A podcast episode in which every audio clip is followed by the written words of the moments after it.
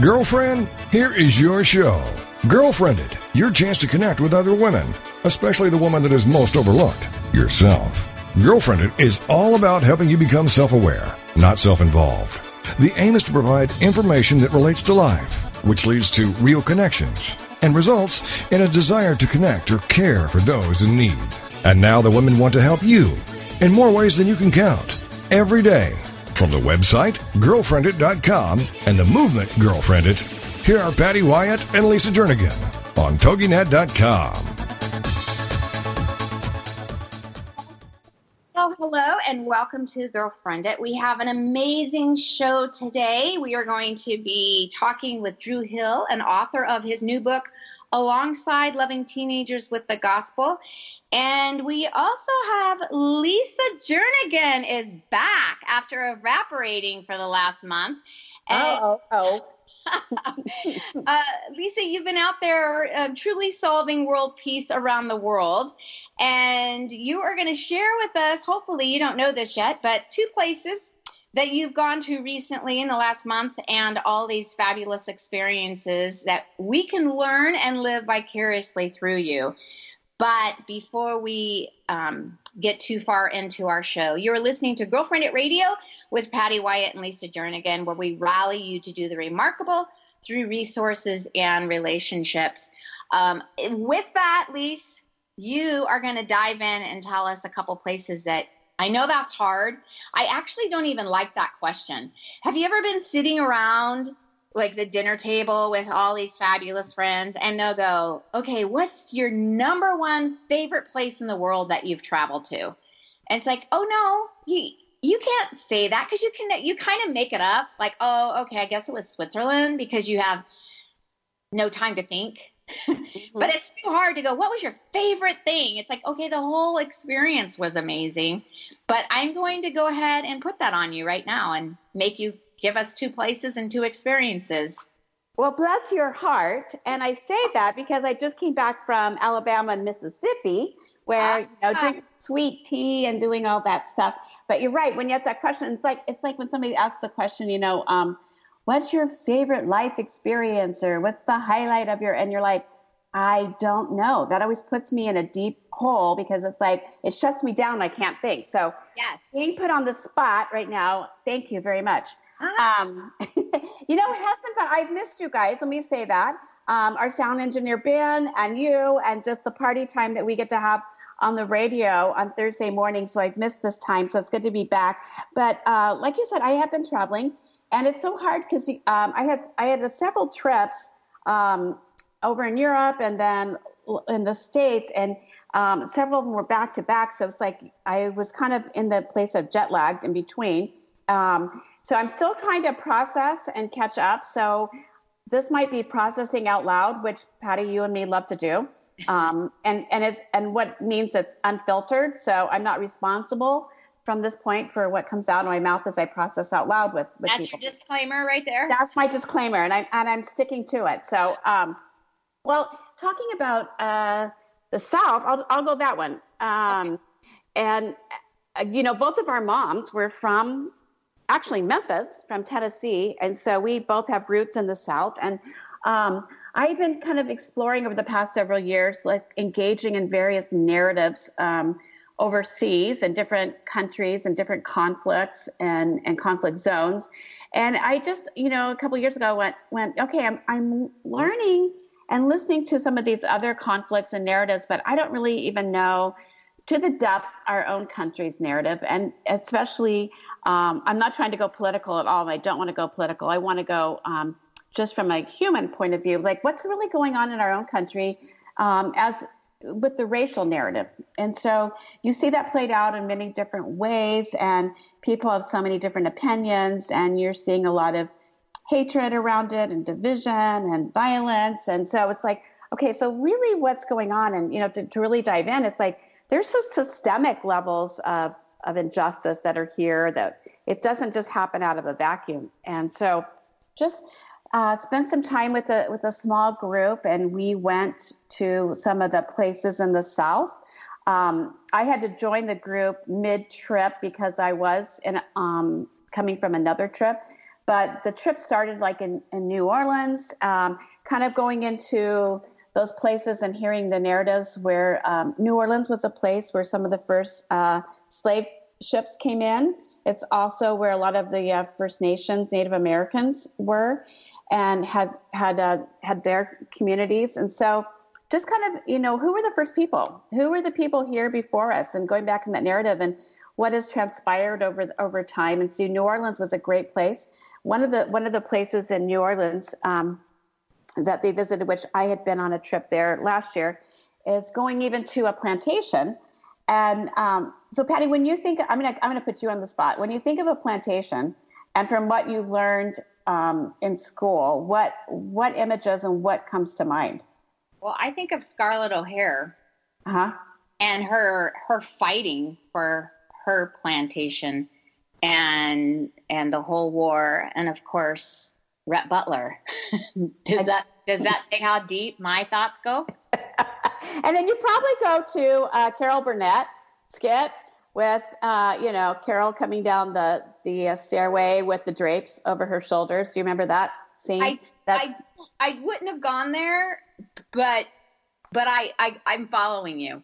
Yeah. Okay, and I'm dating ourselves probably, but no, you go to the Southern bells, right? You go to the beautiful plantations, the amazing, lawns. That's the imagery that we think of.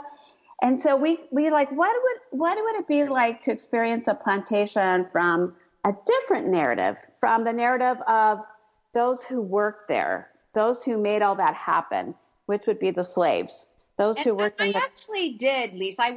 My head went to Roots. Remember that show? But all entertainment is what brings up our, past. You look at it through what you've seen in movies and TV. Absolutely, right?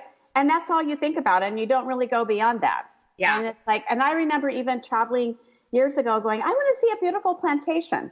And we forget that there's so much more to that narrative, to that story, because to have a beautiful plantation, it took a lot of laborers and slaves, so they were called, to work those places, to work the fields. And then so you go into like, well, how did they live? What was a day like for them? What were the surroundings? And so you just kind of dive into that narrative and you see it from that perspective, from that lens, which is fascinating because we don't always see stories from different lenses. We generally just see them from one perspective and we kind of hang on to that one. So that whole narrative, we actually went to Selma, Alabama, and I had never been there. And I'd heard from, history books and different things, when the civil rights movement marching across the Selma Bridge and Bloody Sunday and what happened there and Martin Luther King Jr. So I knew bits and pieces of it, but not totally. So we went there and talked with people who had even been around during that time. And then as our little small group, we walked across the Selma Bridge and just kind of thought of things. So, what would it have been like? So tried to really just engage on a different level than we weren't there as tourists, just walking the bridge. We were truly there to really understand the significance of all that has taken place there. So it was very interesting. One thing I discovered, which has really been haunting me, is in Selma today, there is no school bus system for children. There's no public transportation in 2018. So there's no bus system for the children to get to school, which you look at it and it just continues to perpetuate the system of poverty, right? If you can't get educated and, parents aren't able to take their kids to school because they have to get to work. And so you just start understanding the different layers of systemic injustice. And I know I'm going really deep here and I'll stop there, but it was fascinating because I was there just as a learner and just to like, okay, what don't I know? And what can I learn about this? And then how do I even apply it to my own life and my own beliefs? So it was very fascinating. And just to be in those places that you hear about and you see, and just to understand from a different perspective. So, that was my thing. And it was fascinating, right? And the South is beautiful, and it's a whole different culture. But to understand the depth of all of that, and because my family was from Alabama and Tennessee, and you just start going and visiting cousins, visiting there in the summertime, and So it was just a place that was very interesting, and we were just on a journey together, and it was quite cool. One of the things is, it was interesting. We were in Montgomery, Alabama, the day that Lester Holt, the news guy from MSNBC, and he was doing his Across America tour, and he was in Montgomery that day. And you would have thought like a world leader was there. I mean, the city, they had a marching band. So we were doing the stops that day, because there's like Rosa Parks is the bus stop where Rosa Parks got on the bus, and there's a church that Martin Luther King Jr. had pastored for like 6 years. And so we did all those places, and we did them in the morning. And Lester Holt followed us. He did all those things that later in the day. And so that was kind of interesting just to see like all the security, things are shut down. And I literally marching bands, everything for Lester Holt doing his nightly news from Montgomery, Alabama. So that was kind of a fun thing. Yeah. Well, right. I got to tell you, because, my story will always top your stories. When you're talking about it, you would have thought, like the president was there.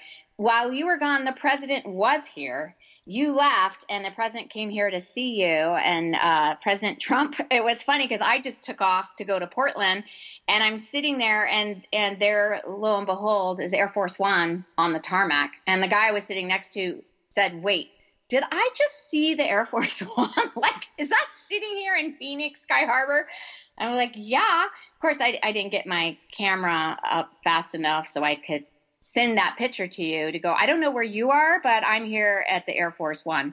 Okay. I can match your story because I came in that night. So I got in at 11:30 that night, and my husband was out of town, and I had no ride. So I was going to get an Uber home, which I haven't done that before.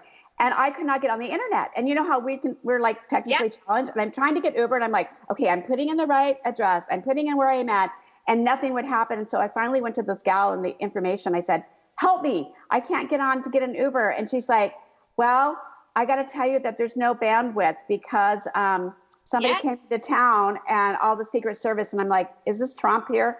She's like, "Yes." So I was there 2 hours after Trump got there. So I can match your story and whatever. So we're going to take a quick break. We are done. We're going to take a quick break, and we're going to come right back sharing more stories. We'll be right back with Girlfriend at Radio.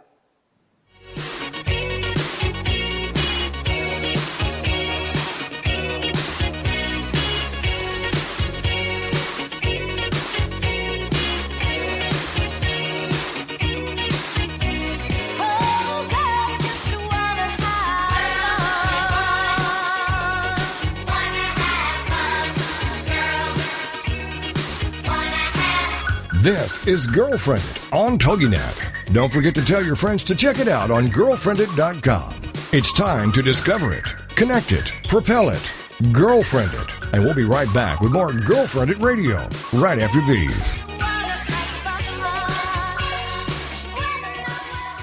My husband and I were in youth ministry and knew nothing about church planning. But as we felt God leading us to start a new church, we were connected with Stadia. They gave us coaching and personal care, giving us the confidence that we needed. They even have a ministry called Bloom that's designed to support me as a lead planner spouse. We now lead a church in Cleveland, Ohio that's transforming lives, and we couldn't have done it without Stadia.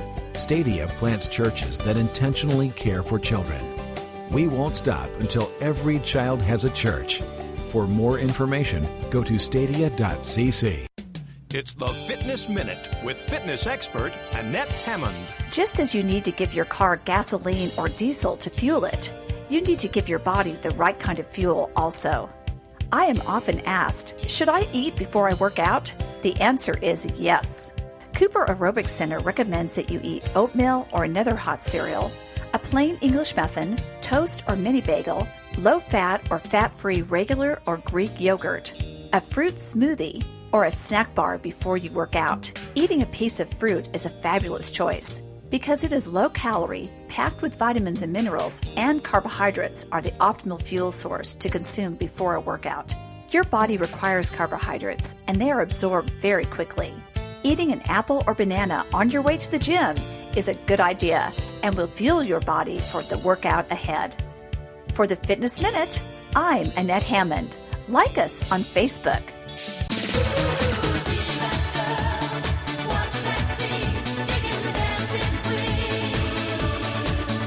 Welcome back to Girlfriend It Radio, a chance for you to let your hair down, curl up with a mug of whatever you love, and have some nice girl talk. It's Girlfriended, the radio show on TogiNet.com. And now back to the show with your hosts, Patty and Lisa. Welcome back to Girlfriended, and you are in for a delightful show, if we do say so ourselves. We are going to be chatting with Drew Hill about his new book, Alongside Loving Teenagers with the Gospel. But we are also playing catch-up with Lisa Jernigan as she goes through her travels in the last month.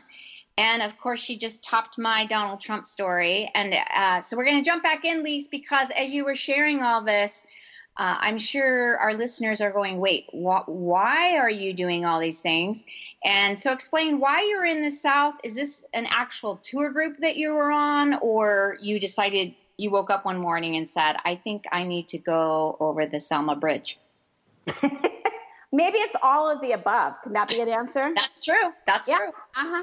No, so actually a group called Amplify Peace with a group called Telos.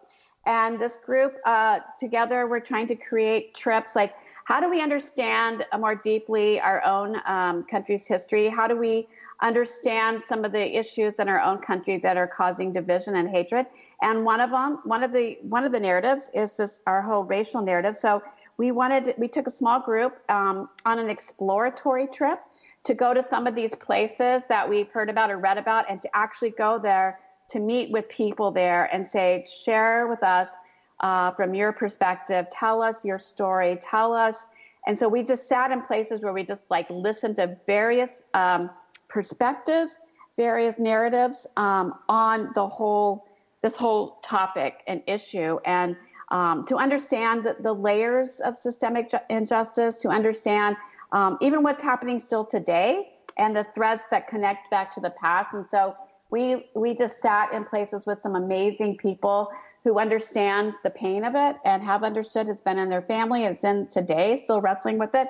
So we're there to create trips to have other people who want to experience this, to want to learn more. And it's not to take sides. It's to how do we totally lean in and value every human being, and how do we just see more completed stories? And so that's what that trip was all about. And then I loved that we both experienced Trump, because so many times we always have this unspoken competition, you and me, on our experiences. So that was kind of fun to know. You were flying out as I was flying in, and we both experienced Air Force One. So I love that. I could like match you. So that was a major accomplishment for me. So anyway, that was good. And I'll just share one thing really quick, because you asked me to share. I was like in Austria, in Vienna, on one of the trips, and we were with a group called 24-7 Prayer. And they were just bringing, I'm still learning about the group, but we were there to learn. They were bringing prayer and connecting Catholics and Protestants and all people there in the old cathedral, St. Stephen's, there in the heart of Vienna, and having just a time of just prayer and time and just sharing together and bringing people together in unity. And they had like over 4,000 people show up. And it was just an amazing event, because you hear of things in Europe where, you know, especially like the church or people, but it's like, it's very much alive, and some wonderful things are happening, especially with youth. So that was an encouraging trip. And, you know, I love all things historical. So I loved, like, you know, walking around the old square and just seeing history and all those, the architecture and the building and the food. So it was pretty cool. So I am done talking and rambling and having story time. I want to hear, you've been on some trips too, and you've been doing some stuff that, and I know also with our guest today, talking alongside, this is how issue of parenting. And I know that's a challenge for whatever age and stage you are in life with your kids, just trying to understand that. So just kind of share, you work with a lot of teenagers, and you still have teenagers at your house, but just, you know, what are we seeing in our culture? And then just what you are seeing as you've been traveling and just working with people and just the conversation. So I'm now going to I'm going to put the mic on you. Well, it's interesting because, you know, we're trying to focus. You and I have always been on 5 tracks, and it's like, okay, how do we do this? Well, we really theme out a show, and we realize, you know what? That's not who we are. We're not going to be the show. But yet everything that you said, it really does go into, you know, when you're talking about the racial issues, the 24/7, you know, we need prayer. You're talking about what took place where you're seeing exciting things happening with the youth and conflict. And I know asking me what I've been doing lately, I don't know why God has me down on this path, but I have been going down this path of negotiations where everything that I'm doing in my corporate training has been conflict and negotiations. And it seems like that's where in the corporate world, they really are pulling in that because of, like you said, what you just said, why are we dealing with so much conflict? And as much as we want to be politically correct and as much as we want to go down this path of no bullying and look at some of the issues that have, you know, taken place in the past, it seems like we are more divided now than we ever have been. And it does go back to the human needs. We're not looking, or we are, we're just somehow jumping over how to humanize situations and how do we put people first rather than, you know, we're so driven by results. Like you said, the plantations, we want the end result rather than looking at what it takes to get there. And with that, going back to the conflict, negotiations, and yet still trying to stay with our theme for Alongside in Youth, that you made a comment about, you know, tell us your story and understanding the layers and to not take sides. And that really resonated with me as a parent and you as well as a parent, that as you're looking at teenagers, it's hard because your child isn't a little kid anymore. They're a teen or a tween, whatever, whoever, you know, our listeners, what is you're focusing on here. And it's time to tweak your parenting skills to keep up with them. And how do we stay relevant?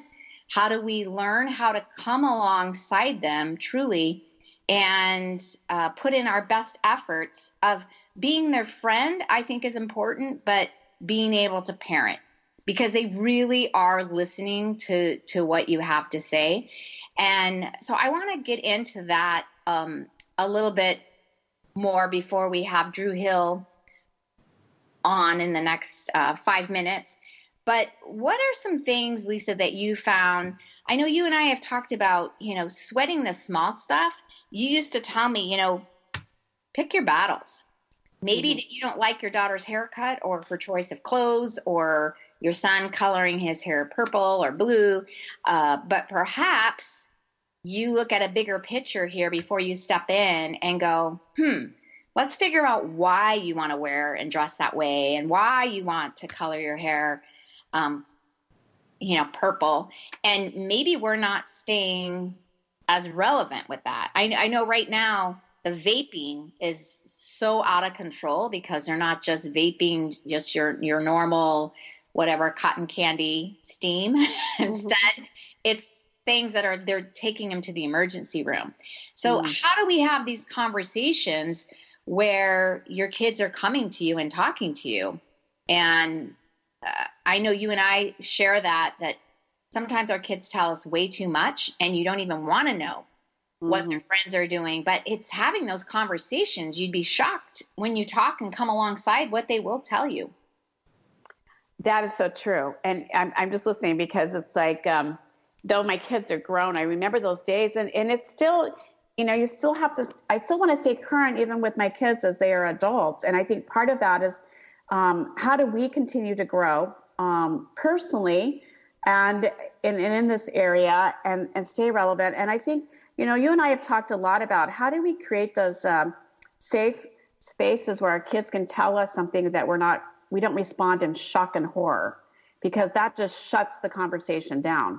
But how do we lean in and you know, to truly listen to them without putting our opinions or our judgment on them, but listen to them because there is more.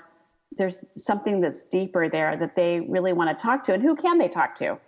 And, you know, I think we both have always said we'd rather our kids talk to us. And we, you know, as hard as it may be to hear some things, But instead of talking in the locker room or talking wherever, it's like we want to create those safe places at home. And we also, we're talking how we just don't want to be naive and realizing our kids are capable, like we are capable of anything, right? And so how do you just, you know, how do you hold that balance there, which is, it's kind of tricky and it's hard, realizing we're all capable, but also wanting to hear and be able to help kind of guide them into their own discovery of what's appropriate and what's not. So like with you, like even all your stuff with negotiations, I know we only have 2 minutes for you to go deep with us, but like, how do you see that applying to even parenting? Well, I think the biggest thing is truly sitting down and listening to understand. We, as parents, you know, just like we, you just don't want that loss of control. So as soon as your child starts talking, we have a tendency to put so much emphasis on obedience, and you want them to fall into line, but it's like, at what price? So you can get really rigid and miss out on the chance to develop problem solving or leadership skills because you're making decisions for them, and rather than listening to them. So as soon as you see them doing something, I know I have a tendency, because I was raised in a very authoritative, you know, Navy father, who was also a cop, and definitely you're told what to do rather than asking powerful questions to go, what would you do in this scenario? Or help me understand why these choices were made. So they have to really think. And that's the same thing with negotiations. You know, like hostage negotiations, you're truly, when someone feels heard, then they're going to share. If they feel that you're trying to control them, then that's when chaos is going to start taking place. Cause that's the whole reason why usually they're doing what they're doing, is they want something out of it. And, teens are the same way. How do we help them come to the conclusion and be empathetic, still maintain their self-esteem and support them and get their involvement and get their buy-in, where it's their choices, not your choice of what you want them to do. So it really is, negotiations really everyone can learn just by a teenager. And with that, I know we were running out of time. When we come back, we are going to be chatting with Drew Hill, and we hope that you will go grab some more coffee and come back right after this message.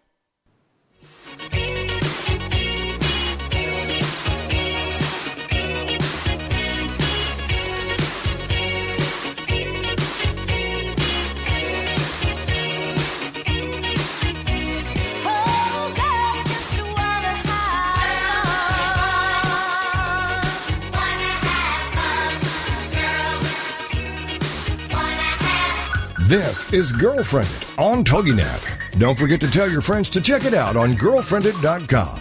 It's time to discover it, connect it, propel it, Girlfriend It. And we'll be right back with more Girlfriendit Radio right after these. We were thriving in a youth ministry when God clearly called us out of our Bible Belt comfort zone to plant a church in California. Stadia's 90+% success rate gave us all the confidence we needed. They also cared for us through amazing support networks to encourage us, like Bloom, a one-of-a-kind ministry for planters' wives. It's here I find deep friendships with like-minded gals who want to change lives. Stadia plants churches that intentionally care for children. We won't stop until every child has a church. For more information, go to stadia.cc. This is the TogiNet Radio Network, broadcasting quality programming to the world. In today's business world, a helping hand or idea that doesn't come with an invoice is a treasured find. And if that happens to you, then you need to pay it forward to keep other entrepreneurs from making mistakes or getting a raw deal. It's called Paying It Forward with Josephine Girasi, Wednesday mornings at 10, 9 a.m. Central. Josephine is going to have the guests describe their accomplishments, the lessons they've learned, both good and bad, and then sharing those pieces of knowledge as we create a movement of paying it forward. For more information about Josephine, her business, and background, you can go to MyMomKnowsBest.com. Josephine Girasi has always been a problem solver. She saw this need and has turned it into a movement. It's Paying It Forward, with tips, tools, and advice, and hard lessons learned. These pieces of knowledge can make a huge difference for you, your business, and others. So join us for Paying It Forward with Josephine Girasi, Wednesday mornings at 10 a.m., 9 a.m. Central on TogiNet.com.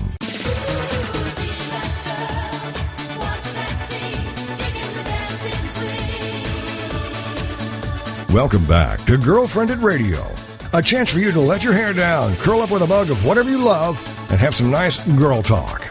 It's Girlfriended, the radio show on TogiNet.com. And now back to the show with your hosts, Patty and Lisa. All right, we are back, and as promised, we have Drew Hill on the show with us. We've kidnapped him for the next 30 minutes to give us all of his tips, tools, and techniques on how we can come alongside our teenagers and love them with the gospel. And Drew, we're so excited to unpack your new book. You have been with Young Life forever and ever, and you're a pastor as well as an author, and you have 3 children, I believe. And what I love is that their names are Honey, Hutch, and Macy Hart. Is that true? Yes. It is. They are a mess. They are currently upstairs. I'm in our basement, and my wife is at a parent-teacher conference, and I told them, you need to stay in front of the TV while I go tell people how to spend time with their kids. You just watch a screen and let that babysit you. So I am betraying my own message right now as we speak, but they're awesome. They are only 9, 6, and 4 years old. I was convinced that I could not have any authority to write a book about parenting or walking alongside teenagers after I raised my own. So I had to do it before they were that old. Okay, that is a true statement. And Drew, I love that. I can't tell you how many times Lisa and I would be doing ministry at my kitchen table, and my youngest daughter would be sitting maybe doing somewhat of like just not inappropriate, but things that you really should have been better at parenting. We'd watch her, say something or stare at the screen. And, I'd look at her and go, am I okay with this? And we were like, yeah, we really need to get this done. Yeah. And guess what? They turned out okay, and they all love Jesus. So I guess, mine, it's good. Mm-hmm. Well, yes, it is. It's been really great for me to write this book, but it's also been super convicting because I've realized a lot of the things that I've encouraged other people to do. I just realized how I don't practice that with my own kids on a regular basis. And so the Lord has really used it in my life to draw me closer to my kids through that and remind me of the message that we see in the life of Christ, which is what the book is really based on, is how do we love teenagers just as Christ loved the folks that he walked around with when he was on the earth. Mm. Yeah, so tell us a little bit more about that. Like what started you and what stirred your soul to write this book? What happened in your life that you felt the desire to write this book? It began for me when I was in middle school myself. I was at a summer camp, and I just was overcome by God's love for me. I think until that year of my 13th year of life, Christianity for me had really been just doing good and being a good person. And that summer, the Lord just kind of opened my eyes to his love for me. And I came home from that camp and told my pastor of our church and my parents that I want to do youth ministry for the rest of my life. And I want to tell people who are my age right now about God's amazing love because I've experienced it. And so I went before my church of 5,000 people. Gary Chapman, who wrote the 5 Love Languages, was one of my pastors, and I went before them, and they commissioned me to a lifetime of youth ministry as a 13-year-old. And ever since then, the Lord has just brought so many people in my path that have come to me with questions, whether it's parents or people who are currently in youth ministry or Young Life leaders. And they have just asked questions that I feel like I've been able to give some good answers to. And over time, I felt like the Lord was just calling me to write these things down and to be able to give it as a gift to folks. And he's really blessed it. I've been encouraged by it. It's been the hardest thing that I've ever done. My family's made a lot of sacrifices to get me the time on top of my job to write it down. But I've just been encouraged by the messages that have come in from parents over and over saying, thank you for this. And so I would love to just kind of talk through what some of those basic messages look like today. Well, it's yours. We would love to have you just some of the things that you have learned that were on your heart as you began, but as we know, anytime you get into a project, whether it's a writing project or whatever, you start discovering things and it starts going in a direction that you maybe hadn't anticipated. So as you've started getting into this and writing and going, okay, I think it's about this, but gosh, God's adding this and this layer and whatever, what are some of the things that have stood out to you that you're like, we really need to address this? And I even look back on, you know, my kids are now, they're having kids. And so like in the past 15 years, life has dramatically changed with social media. And it's a whole different way of parenting now than I even did. And it wasn't that long ago. So, you know, just as we parent and trying to stay relevant, but there's still some basic core principles that don't change, but then you have to learn how to adjust them to kind of the culture around us. So can you just kind of dive into some of these things that you have really learned as you have, you know, got into the layers of this? Yes. You know, I started just kind of writing notes in just a Microsoft Word document when the publisher came to me and pitched this idea to me a few years ago. And then I was just debating, all right, how's the best way to frame this? And one day I was leading a Bible study with some high school kids and asked them a question that I'd been asking them for years and that I'd stolen from someone else. But the question was, as you're reading the gospel stories, what do you see Jesus doing outside of the miracle? You know, we often like pay attention to the fact that, oh, Jesus healed this person, but what else do the gospel writers record in the story? And this is just a great practice to do with people when studying the Bible and kind of look at not just what Jesus did, but how did he do it? And so I started to look at these stories and I'm like, we can learn so much from Christ himself and how he relates to people that helps us relate to teenagers, because most of the folks that, you know, we anticipate that Jesus hung out with a lot of teenagers. We don't know exactly how old the disciples were, but they were young men, and I think he modeled for us really well how to do it. So, for instance, like the woman who had been bleeding for, you know, a long, long time, it says, you know, he healed her, but if you read the story carefully, it also says that he listened to her whole story. And so I just try to unpack that in a practical way. What does it look like for us to actually listen to our kids' stories, and how do we get them to open up and tell them? And so one of the things that I talk about is just the importance of inviting other folks to come sit at your table with you. I talk a lot about the dinner table in the book and how we eat most of our meals now on the road and going to practice and going to school, and, you know, it's always in a hurry. But one of the things that Jesus did is he ate with people, and he invited other people to sit at that table. And I just tried to imagine, all right, what would it have been like, Jesus sitting at a table with Zacchaeus and all these people who were viewed as sinners and the tax collectors, and what kind of conversation would that look like, and who's sitting at our dinner table? And it's really been a gift to our family as I've been processing this to invite other people to speak into our kids' lives. So often parents of teenagers are at a place where they feel like, man, my kids aren't listening to me. But we don't know how to bring in other people who they will listen to and who can influence them. And you can have a 22-year-old college student sitting at your dinner table talking to your 15-year-old daughter, and maybe the college student's a Young Life leader or a youth leader in your church, or just a friend, or just someone you've met through church. And they can say the exact same thing that you've been saying, and your daughter might agree and be like, yes, I totally understand that. And you're beating your head against the wall, like, that's what I've been telling you, but they can hear it so differently. And so one of the things that I really encourage parents to do is to build this support team around their kids, who is not just them speaking truth to them, but what would happen when they graduate from high school and you have this graduation party and you invite these 10 folks who've been praying for your child, you know, since they were young, and speaking truth to them, and just kind of having a team and a kind of a personal board of directors for them.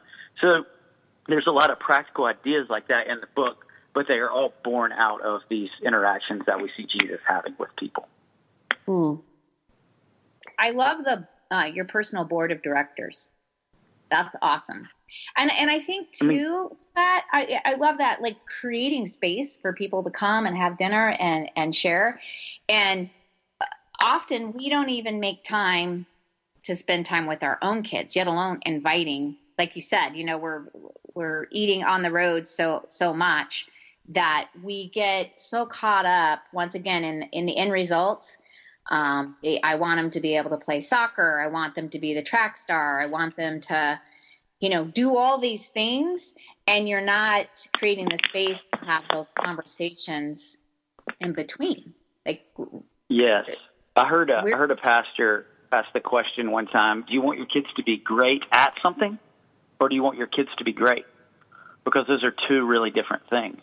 Mm-hmm. Because if you want them to be great at something, be a great soccer player, then that's going to take, you know, a lot of practice, or a great piano player or whatever. But what does Jesus say is the way to be great in our world? Well, it's to be the least, you know, and to, if you want to be first, be last, and to be a servant. And so often we spend so much time with our kids at soccer practice or piano practice, but very little time actually teaching them to serve and be a servant. And what is developing that, those character traits in them that are building godliness in them?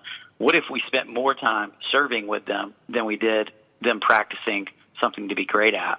Imagine that we would have really different kids when they graduate from high school. And that's such a good point. You know, are we serving with them? Because often, I mean, the enemy has come along, and for whatever reason, now instead of going to church, you do have sports on Sunday. Before that was such a taboo. And now, you know, I serve in the high school, and so many of them, it's like, oh, I can't make it. I have a soccer game, or I have, you know, they're traveling on the weekend, even down to I got to go to a dance, you know, whatever, but they're having to travel on the weekend to get there. And they can't even be involved in church anymore, yet alone serve. Yeah, that's been something Natalie and I, my wife and I, have really struggled with in this season, because our oldest daughter, Honey, is 9. And she's getting that place where all of her friends are kind of becoming experts in their thing. Yeah. And I do think it's important for kids' identity and confidence to have something that they're good at other than just, you know, serving other people, although that's important. And it does build confidence in them if they can be good at gymnastics or piano or soccer. But we have our daughter's wired a lot like me, and she wants to do everything. And so Natalie and I have had to be the bad guys and say, you know, you can only do one thing at a time. And because we really want to value our family time together, and if all three of our kids are having three different practices and three different things every week, then it's going to be really hard. And I know it's only going to get harder for us. And so I'm trying to say this publicly now as accountability for when I'm facing it, you know, in a much greater way in 5 years when she is in high school, that, you know, we want to be parents who are committed to things in the right order. We want to dump everything out of the bucket and then fill the bucket in the right order, you know, and that means like putting time with the Lord and time with family and time serving in that bucket before we get her to be great at something.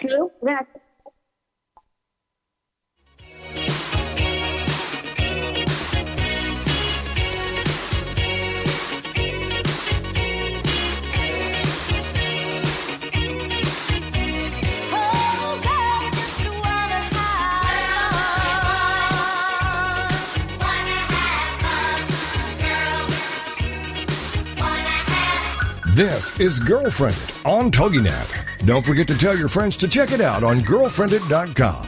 It's time to discover it, connect it, propel it, Girlfriend It. And we'll be right back with more Girlfriendit Radio right after these. My husband and I have always wanted to plant a new church. After 10 years, God finally affirmed that in us. We thought we were on our own. We never imagined that there was an organization that could partner with us.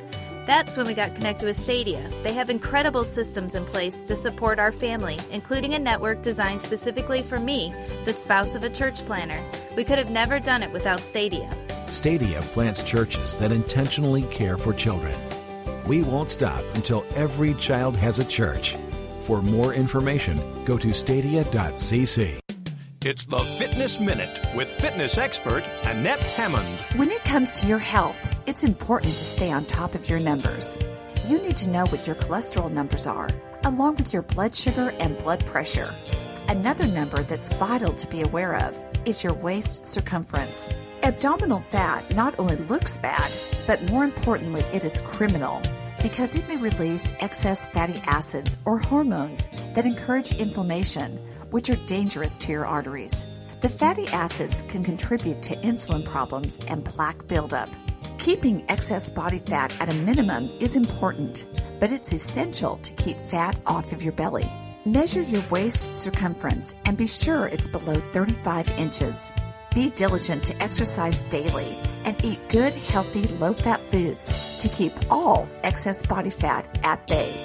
For the Fitness Minute, I'm Annette Hammond.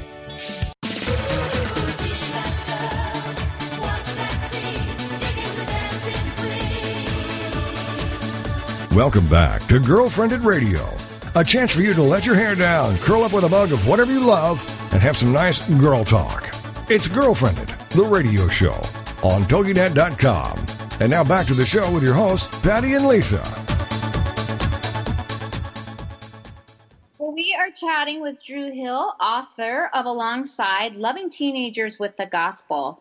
And Drew writes, he consults, he regularly speaks to teenagers, parents, and youth workers.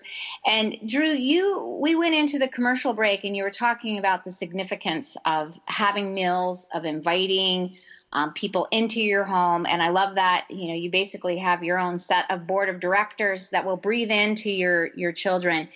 And you write a lot about this because it's the principles of Jesus, of coming along and basically breaking bread together. But we say that it looks great on paper.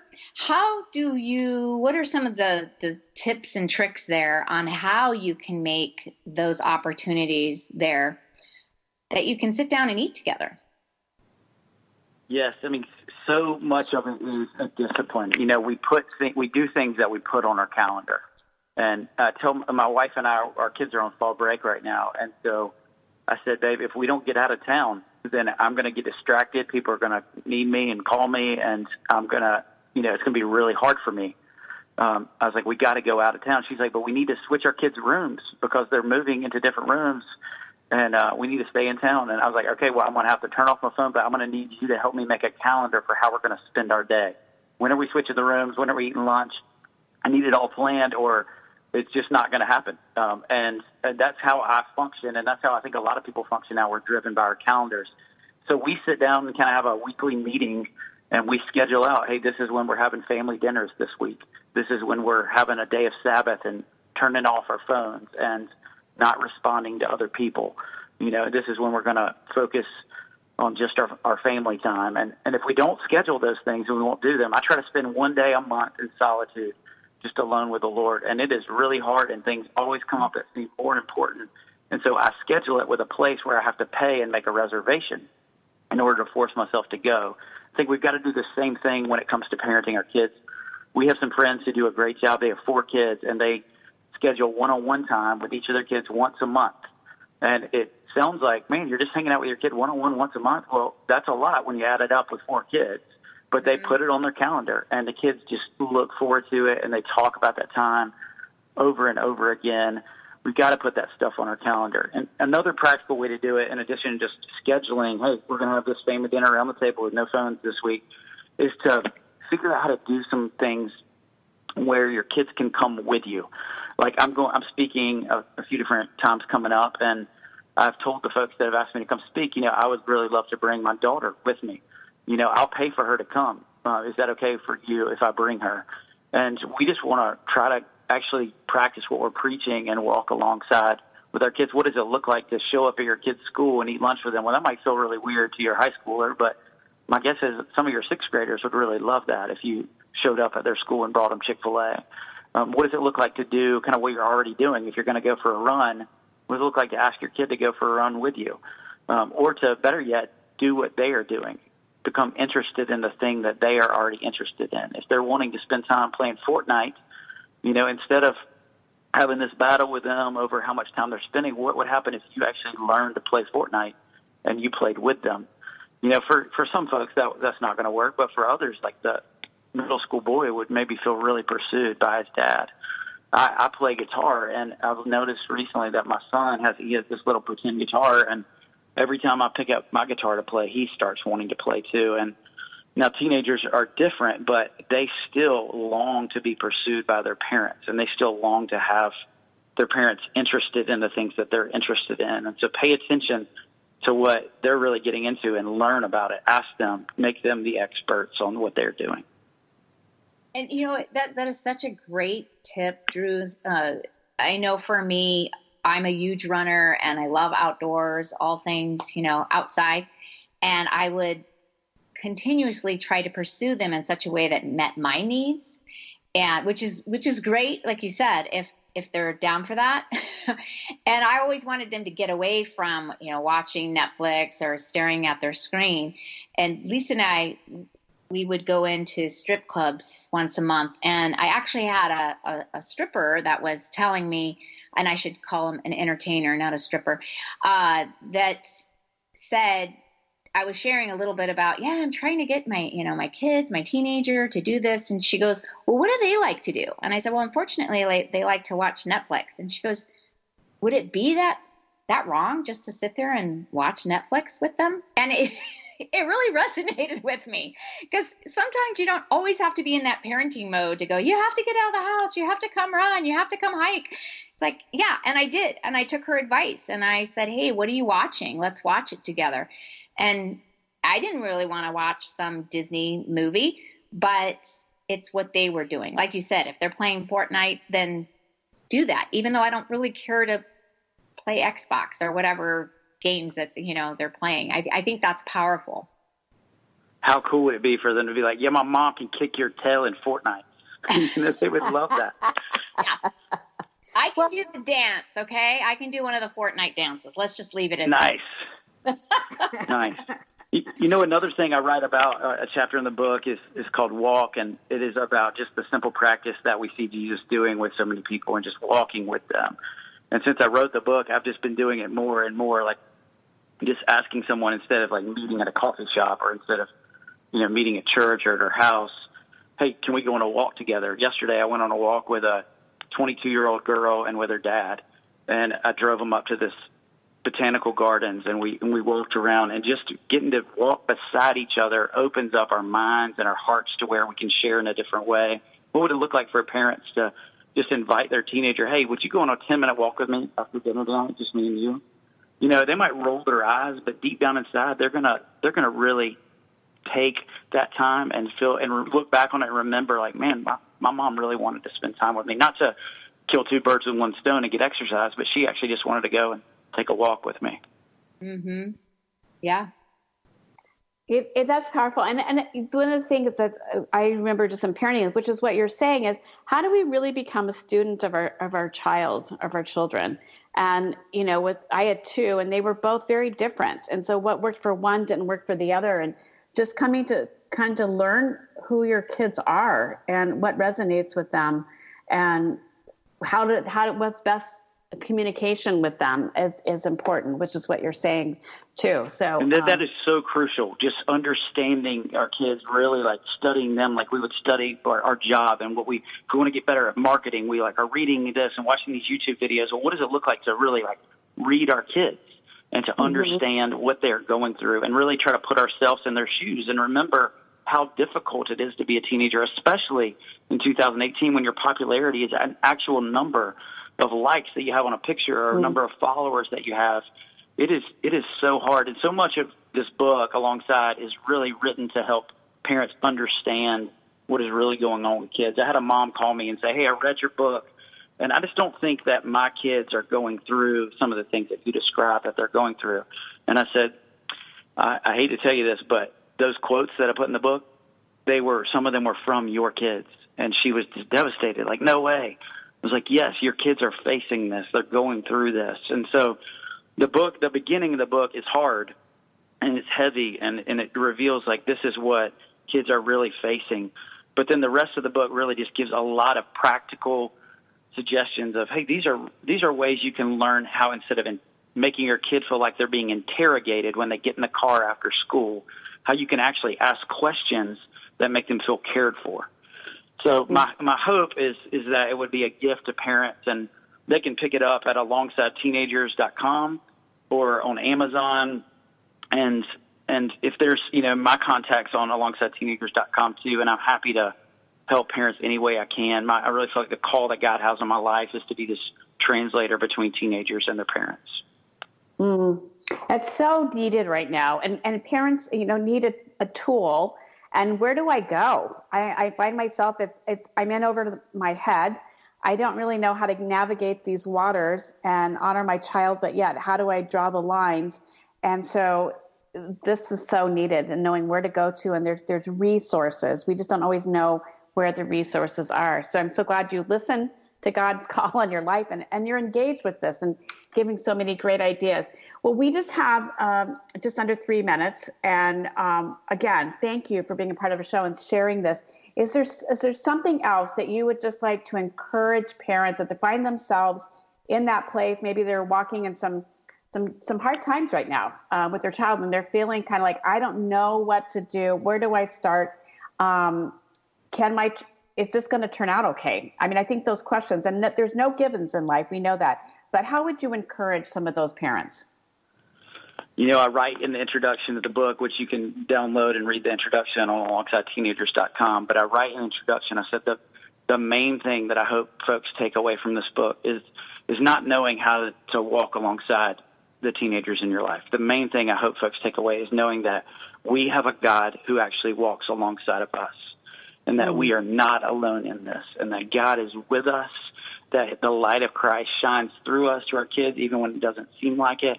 And we can walk this long road with this confidence that we are not alone, that He comes alongside of us. And I think so often we feel like, I got to do it on my own. I got to do it on my own, when Jesus is right there saying, I want to do it with you. Mm.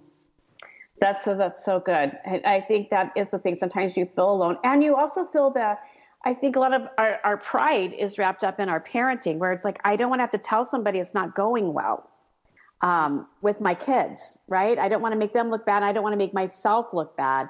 So I think sometimes we kind of just go through it in isolation, but just finding that community, right, that's with you, and finding somebody that you can share your story with and bring into it is really critical, I think. So yeah, we have a group of parents right now reading it together at our church, and it's just been so freeing for them to see, oh, other people have these same struggles. I'm not alone in this. Absolutely. Yeah, and it's important to know that, because that isolation of being alone, nothing really good happens in that place when we're feeling that way. But like you said, to know that God is with you and alongside you, and really relying on that. And then also, who do I need to surround? Be intentional, which is what you're saying so much of this. How do we be intentional with putting people around our table? How do we be intentional with creating time with our kids and with our family? It's about planning and being intentional and valuing, seeing that as a priority. So again, thank you, Drew, for sharing these and challenging each of us, and not just in our parenting, but in relationships with other people. So again, thank you for listening to Girlfriend It Radio. Hope you have a great day.